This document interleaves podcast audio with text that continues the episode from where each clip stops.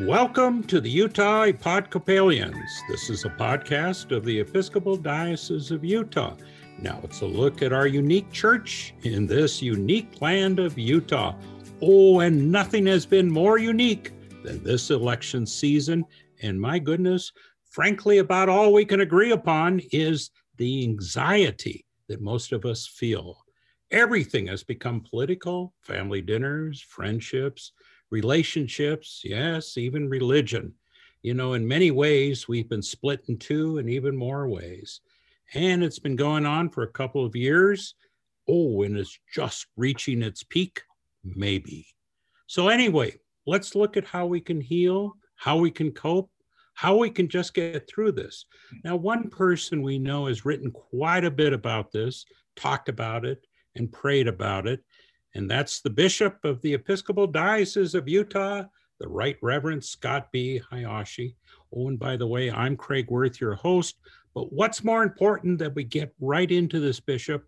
I know politics has done more than just ruin, shall we say, our holiday dinners. Indeed, it's torn families apart. It's been something that's discussed in the pews. It's been something that's discussed. Even the pandemic has become political let's start with what are your observations? In, some ways, I'm still in shock that uh, we have reached this point in our nation. Uh, it is unlike anything I've experienced, and, and I am 66 years old. Uh, and I know that there are some people who will be watching this or listening to this who are older than I am, but I would dare say that they too would say the very same thing. This is something they've never experienced, where there are so many different things happening all at once, whether it be the pandemic, um, the election, um, the protests. Um, you, you, you just line all of these things up, and any one of them would be enough to cause anxiety. And of course, we haven't even got to uh, say anything about the hurricanes, for goodness sakes, and uh, the earthquakes. And uh, it, it, it keeps coming. Uh, you could say the hits keep coming. So if one is anxious during this period of time, then I would say one is normal. Uh, in fact, the person that says, uh, don't worry, be happy, or, or oh no, I'm, I'm just cruising through this whole thing.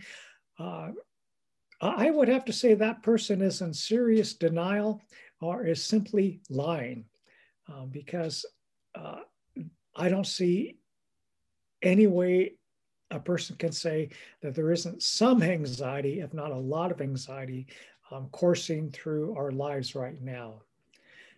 And that brings me to the question of what do you do with that? Um, what do you watch out for? And that to me is where the responsibility of each one of us um, and our congregations and, and, institutions are so vitally important.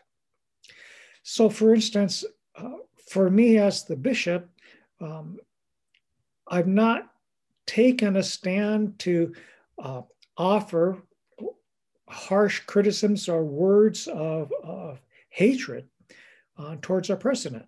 I've certainly called to attention that we've had a lot of people die um, from the virus and plead and wish that there would be a national plan.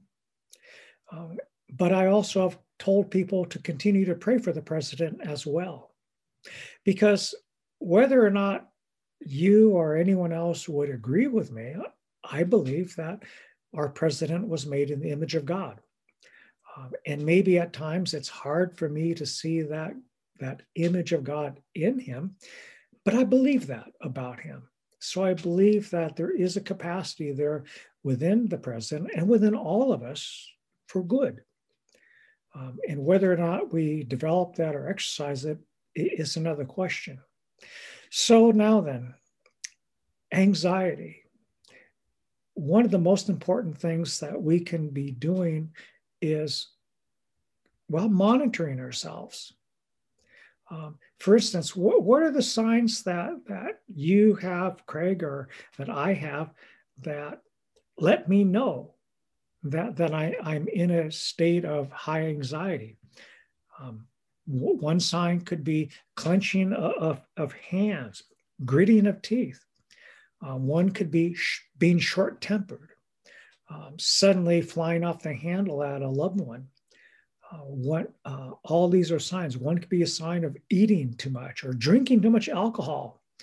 Um, all of these things, not sleeping well at night. What I'm saying here is that one of the most important things to be doing during this period of time is recognizing those signs and having steps to cope with them. And what are those steps?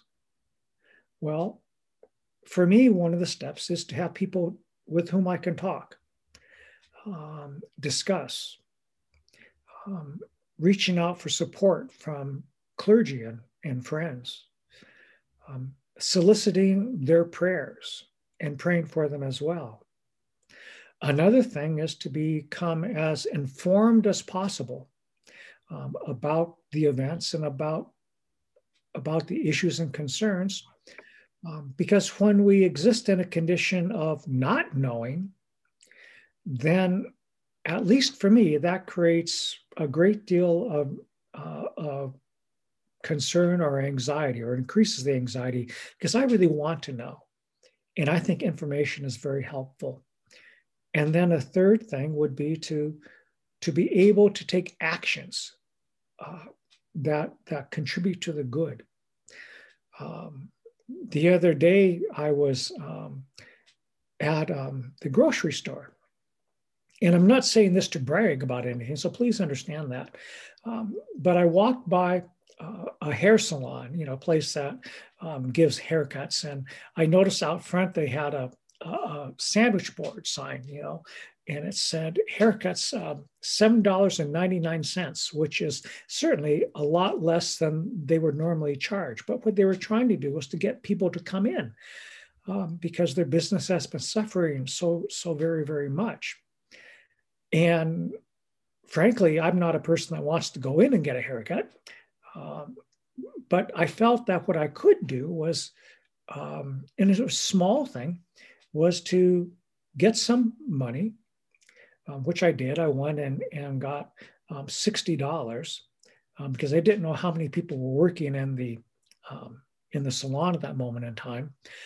And then when I got done at the grocery store, I just went to the, um, the, the salon and uh, went inside and the person said, oh, oh yeah, you can get a haircut right now. And I said, no, I'm not here for a haircut. I really don't, don't, you know, want that. Um, but what I really want to say to you is thank you. Uh, I know it's hard during this time, and I know that working um, presents a certain amount of risk, and yet people need your services. I just wanted to say thank you for doing that, um, and I wanted to just to give you this, um, and so I handed um, her and the other person who was working, you know, a $20 bill each. And I said, this is just, just for you because I just want you to know I'm grateful for, for what you're doing. Now, it wasn't a big thing uh, at all. But it was something I could do, maybe to make that person's life a little happier for five minutes. Um, to let the person know that there are people who who care and in fact there are many people who care so being able to take some action and during an election time making sure to vote because um, that is um, an agency that citizens of the united states have to vote so that's another thing to cope with anxiety to do the things that you can do and to not be concerned so much about the things you can't do but to be about what you can do. And finally, um, to pray and study, um, to read the Bible, and to pray daily, if not twice daily or three times daily, for our nation, for your friends, for your family, for the people you don't know uh, who are suffering. And, and, to be a person in this world who, who tries to do the things Jesus did and for that, we study uh, and read the gospel accounts to find out what he did. because I think we can find there that what he did was he he he was a man of compassion. He continually um, presented himself um, to the people, and he prayed, and he fasted, and he wept, uh, and he he spoke the truth even when it wasn't easy for him to do so. And he constantly, constantly pointed people um, to God. And these are the things that I think are important during this time uh, for us to remember, especially as we are coping with our lives in a very difficult time. One thing that um, I'm very concerned about, and you're right, um, everyone does feel this sense of anxiousness. And I have a couple of years on you, and I can tell you that um, I've never felt this way. What I fear, and maybe you can comment on this, is that we get this idea that this is all heading up to November 3rd, but then what do we do on November 4th and November 5th? Um, I worry what can I say? What can I do? There's going to be a lot of very upset people. There's going to be people whose anxiety is just beginning on either way that this election turns out. I'm speaking not only just president, but some of the other offices too. Um, I worry about our country. I worry about myself on dealing with people who I know, or maybe me, is going to be really feeling bad after this election.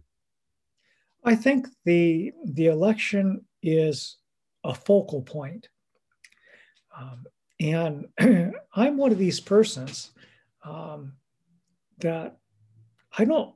I'm one of these persons that I know I am this way, and not all people are like me.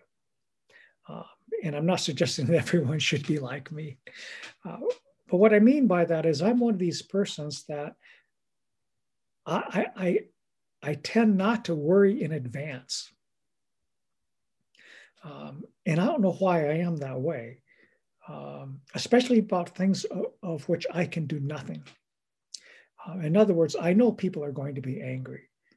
Um, and November 3rd is um, the day when, you know, election day, and we probably won't know who, you know, who was voted into office um, that day or November 4th. I, I suspect it's going to take longer. And, and really, what's going to happen after that, I don't know. I really don't know. I do know that no matter who is elected, whether it be um, Joe Biden or Donald Trump, that that moment in time, November 3rd, will be one in which will simply be the beginning. Um, the beginning of, of a, a new uh, a new moment in which you and I will be called to be present in this world and to be people of compassion. Um, that that's what I know. We we are we are. Um, I think we we are approaching the point um, where we are. Let's say we're approaching the end of one thing and the beginning of another. Uh, and and we don't know what that other is going to be. We expect that there's going to be a lot of anger, and I fully expect that. Uh, and so, what I would say is that, again, it's all the more important for you and I to be the kind of people who will do their very best to not contribute more to the anger. And if the person that you um, want to be elected to, to be the next president is not the person uh, who is elected, then I think all the more reason for, in that time, for a person like yourself or, or me to be the one that um, recognizes that it didn't work out that way. And then to do our level best um, to contribute to the good. And that might mean, you know, stronger movements and advocacy. Um, that might mean um, continuing to speak out um, it will surely mean, it will surely mean to continue to, to look upon the person at the grocery store um, as, as a fellow human being made in the image of God. Um, and so, are there steps to take now? And I think the steps to take now are getting getting even more entrenched and bathing everything in prayer um, and praying for oneself and loving oneself.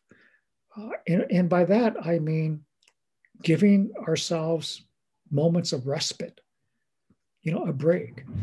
Um, don't read the news so much, for goodness sakes, uh, because it doesn't really change. Um, the, the latest events that are happening are things that I've looked at the newspapers or the news reports are pretty much just a rehash of what was there a week ago. I keep track of certain things like where the, the virus is, the coronavirus, because of our work here in Utah and um, the Episcopal Diocese of Utah taking extremely strict measures to not mitigate or to, to mitigate the virus and not spread it. Um, so I keep track of that. Um, but most of all, most of all, um, to be aware of of the sort of what I would call the spiritual and emotional field um, of the place in which I live, whether that be home or the office or you know in the church. What's the spiritual and emotional field of those places, and how can I, entering those fields, help to either calm it, inspire it, uh, offer solace, or to be an agent of healing. Fascinating discussion so far. This is the Utah Episcopalians, a podcast of the Diocese of Utah, where we do look at our unique church in this unique land of Utah. And our special guest is the Right Reverend Scott B. Hayashi, who's the Bishop of the Episcopal Diocese, who has uh, had a lot of wisdom and a lot of comments I know on Facebook posts and in uh, from the pulpit and just talking to people on um, this re- topic of anxiousness, of anxiety that has really hit us, uh, not just because of a pandemic, but coming at a time of emotional upheaval of an election. And it's probably a good time to ask a question that I know you have been a calming uh, voice, and that's why we really wanted to talk to you because of um, some of the wisdom you've had. But how did religion get so mixed up in the politics that added to this anxiety during this election? I've never seen anything like this. Well, you know, it, it, religion religion is um, is a vehicle, let's say, um, and that's probably not the best term to be used. Um, but religion is a, is a way where people identify uh, who they are, and they tend to um, cluster around other like-minded folk. Uh, one of the things I like the, about the Episcopal Church is that um, it's, you know, you'll find all sorts of different opinions in the pews. Actually, we're not in the pews right now, but you'll find all sorts of different opinions gathered around. Um, and then people come together and gather around Jesus. Um, and the thing about religious people um, is that uh, sometimes sometimes. Um, you'll find that religions, uh, especially the more um, um, fundamental, I would say conservative fundamental, tend to uh, attract the extremes of personality.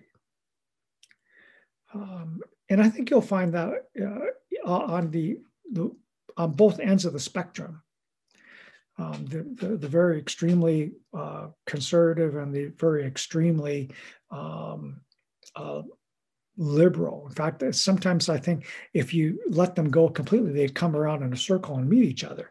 Um, but it tends to extract, uh, attract the extremes of personality.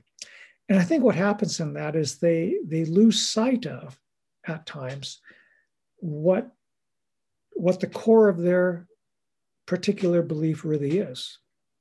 Uh, presiding Bishop Curry, um, the presiding bishop of the Episcopal Church, said one time that whenever the church, and he was speaking about the Christian church here, so he wasn't speaking about Hinduism or um, Judaism or Zoroastrianism or Buddhism. Um, he speaking specifically about um, the Christian church. He said, whenever the church has gotten into trouble, into real difficulty, what you'll see every single time is that Jesus got lost. That, that during those periods of times, they didn't really speak about Jesus. They weren't really concerned about following Jesus. They weren't really concerned about doing what Jesus did. Instead, Jesus got lost and it became about power and wealth uh, and position and, and, and forcing one's will on others. Um, and so I think what happens at times, and especially during this time, because I know that um, I came up through the um, uh, through the the very very very conservative um, expression of Christianity. Um, that was my my first experience. Uh, I, I, think I think you could have called me a Bible thumper um, during those those early formative years of being a person of faith. That that you know I kept the Bible with me all the time. I, I read it constantly. I still read it, um, and um, all, all those days. But what was interesting during that period of time for me, because I think you probably really would have called me a fundamentalist. In fact, you would have called me a, a, a hyper fundamentalist during that period of time. Um, but during that period of time when I was, you know, there, um, the in that the strong message that was being preached from the pulpit um, time and time again. I would say Sunday after Sunday, but during that period of time, it could have been it could have been Sunday, it could have been Saturday, it could have been Wednesday, it could have been Thursday, because these things services are going on throughout the week, and I'd be there, you know, on more days than just one day a week. But there was a constant um, preaching from the pulpit about we need to pay attention to what Jesus said. And, and when Jesus said to do this, whatever this might be, he meant it. He meant it. So even in that uh, that upbringing within that extremely what you and I might consider to be um, conservative fundamentalist, there was a constant emphasis on who this Jesus is and what being a Christian means and what it meant to follow Jesus. Um, I don't know if I were to go back to that church, because it's still extant, you know, it's still it's still there. I don't know what they're preaching now. I don't know if if Jesus got lost. Um, and what I can say is when Jesus does get lost, um, and we lose sight of what he did and how he lived and the care that he took for others, then I think that a religion and religious people can be manipulated very easily. In fact, I would say they could be um, some of the most easily man- manipulated people who then will believe almost anything because you know, they, they lose sight of uh, their Savior. That's perhaps one of the most profound things I've heard you say in these decade that I've um, admired you and known you, um, and really does bring a um, something that uh, I think we do see when we have watched um, what's happened at times in this campaign, even in this pandemic, where people are trying to make a point and whether they crowd 50,000 into a, um, a, a, church or something side by side or trying to make a point. Um, and you notice when they say that, they're not saying Jesus told us to do this. Right. And what they're saying is, is we have the right to do this.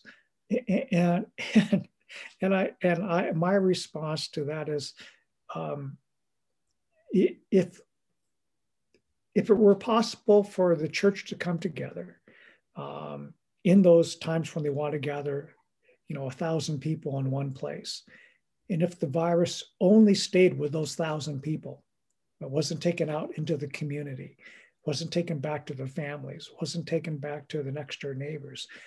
If it stayed just with those thousand people, I'd be okay with that. But unfortunately, this virus doesn't really do that. Um, it just spreads. Well, we've uh, covered a lot of ground and we're coming up towards the, the end of the podcast, but I have um, two questions. One is, I think we're all wondering what can we say now that when the election has been decided to help heal within a relationship or a family or co-workers people that sit across from us in offices in schools that um, we have maybe become uh, well certainly um, no longer talking to shall we even say over this. What can we say to heal? What well, certainly one what we can say um, perhaps you don't say anything initially. Perhaps you just listen uh, for one. Um, and i think the other thing would be don't rise to the bait. So in other words um, um let, let's say uh, let, us say the person that you want to be elected is is um, not elected um, and let's say you're at some dinner, some event, or whatever it is, and the person says, "Yeah, showed you, didn't we?" And then, and then what I would say is, "Well, don't rise to the bait." You know, just say, um, "Yes, you're. Yes, the person you wanted was elected, and the person I wanted was not." So now let's talk about what we can do. Um, because I think what happens is, is people um, once, once we start in this way of kind of picking at each other, um, it's almost hard to stop it. And, and, the way we phrase things is, is designed to um, elicit a response and not a good response. Um, and, in the same way, um, if the person you want is elected and someone you know uh, who is feeling differently about the person they wanted to be elected comes to you and says, Well, you happy now? You know, you, you don't need to respond. Darn right I am. Too bad for you, you know. Uh, you know, I mean, in, in, those moments again, that's that's just the person baiting you. Um, and, and, we shouldn't try to bait other people too. I think in, in a situation like that, uh, if someone were to say something like that, my response would be, "Yes, I'm glad my the person I wanted was elected, and and and I know you're disappointed. And I'm uh, and any disappointment, I, I'm sad for your disappointment. Oh, you don't really mean that. You say, you don't know, I really, I really, really do. And that, and whether or not the person can hear that's another question. At least you've tried. I, I appreciate that. Before we went on today with this podcast, our producer Nick Cockrell and I were talking, and he's of the diocese, but also has been over the years active in campaigns and actually led some campaigns. And I know Nick was uh, saying that uh, candidates are feeling this. We've been talking about how we feel as as people who are voting, and maybe uh, if Nick can join in for a second and um, and express uh, it, and and a question for the bishop perhaps that you might have on what do candidates feel? We're we're talking what we feel as voters, as people, as those following. Are you seeing that, uh, Nick? And maybe your question for the bishop on on uh, his advice for these candidates. Yeah. So one thing that I've really been seeing a lot in the local candidates that I work for, I primarily work for people who are running for local office, whether at the city, county, or just our state legislative level. And this year has been more of a struggle for them than any time in their memory to have a productive conversation with voters to help understand more what the common Utah or citizen is really worried about. Because immediately as we start talking to voters, as candidates start, one of our first questions these days is, What party are you? And immediately we kind of revert to this kind of tribalism. It's one or the other. And one thing that I don't know I don't know how we can help heal this going forward, but I'd like to know if the bishop has any ideas of how we can more productively as members of the Episcopal Church build bridges with people who, you know, based on a label, we might worry how are we going to connect with them? That's the first thing that we worry about.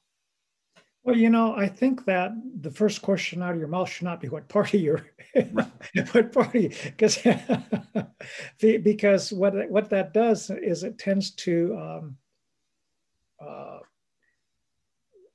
label really as if somehow because one is uh, republican or one is democrat that automatically means then one must be whatever. Um, so i think that's not even a good question to start out with um, you know I, I, would maybe start out with what you have for dinner last night? Mm-hmm. you, you know be, because it really is to because what that does is it, it sends the message of a common human need we have to eat. You know oh steal i mean I, I know that sounds trite and mundane. Um, it's just that before you can talk about some of the more deeper things i think it's important to establish ground.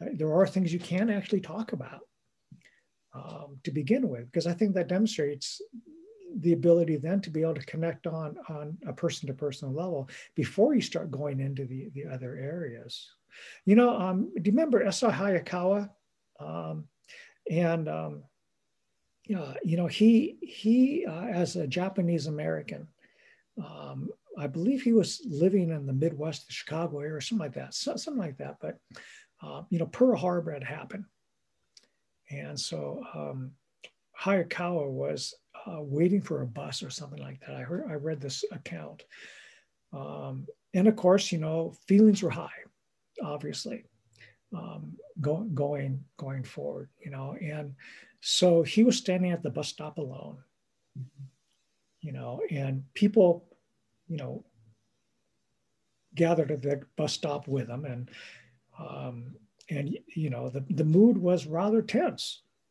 because um, here's this lone you know Japanese man standing there, you know, waiting for a bus, and you got these people who after Pearl Harbor were downright mad and angry.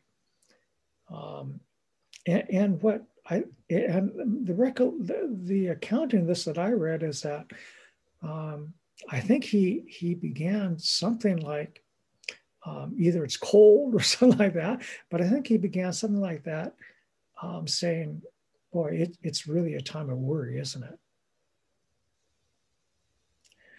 Um, and and from there they say, "Oh yeah," he said, "Yes, I'm really worried too. You know, I, I have relatives." Um, and, and in that moment, I think, uh, and I think that story actually, uh, the, I recall reading that in a book um, about him and how he managed to diffuse a, a potential incident um, by actually connecting with the fact and that he was worried and they were worried and, and, and on a very human sort of level. And so, whether or not those people went away thinking that um, the Japanese people were, were, good people, they at least saw him as a person like them who, in this moment, was worried about the safety of people he knew, just as they were worried about what was going to happen, people they knew. So, I think that, um, but as far as the question about what about candidates, uh, you know, a person who runs for office um, doesn't run for office because, uh, or at least I believe this. I believe this. Um, and I believe this of the politicians that I know here in Utah. Um, they, they ran for office believing they could do some good. And they put themselves forward. Um, and in any election where there's two, there's going to be one person that's not elected. Uh, and I think the disappointment, because if they've done, a, if they've run and put all of themselves into it to not be elected it has to be an extreme disappointment um, and i would say you know if you have a person that you know a friend like that they say you know you know thank you for putting yourself forward. You, you really you really tried and no you were not elected but thank you for for that. Thank you for offering yourself for public service. Um, because what you by saying yes to putting, us, putting yourself forward for public service is that you were going to, your desire was to serve the people. Um, and so, though they can't serve in elected office, they can serve in other ways too. That contributes to helping people in the public. Um, I think I think the calling to public service is a very high calling indeed, and, and I know that that there are those who don't necessarily live up to that high calling, um, but I believe that many strive to.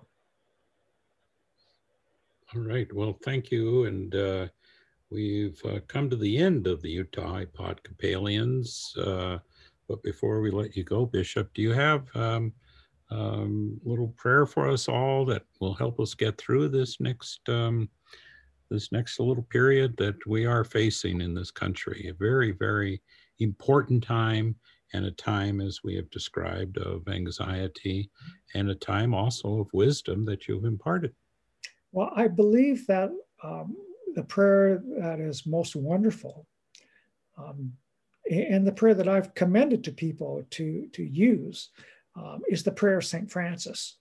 Um, and it goes, Well, let us pray. Lord, make me an instrument of your peace. And where there is hatred, let me so love. And where there is injury, pardon.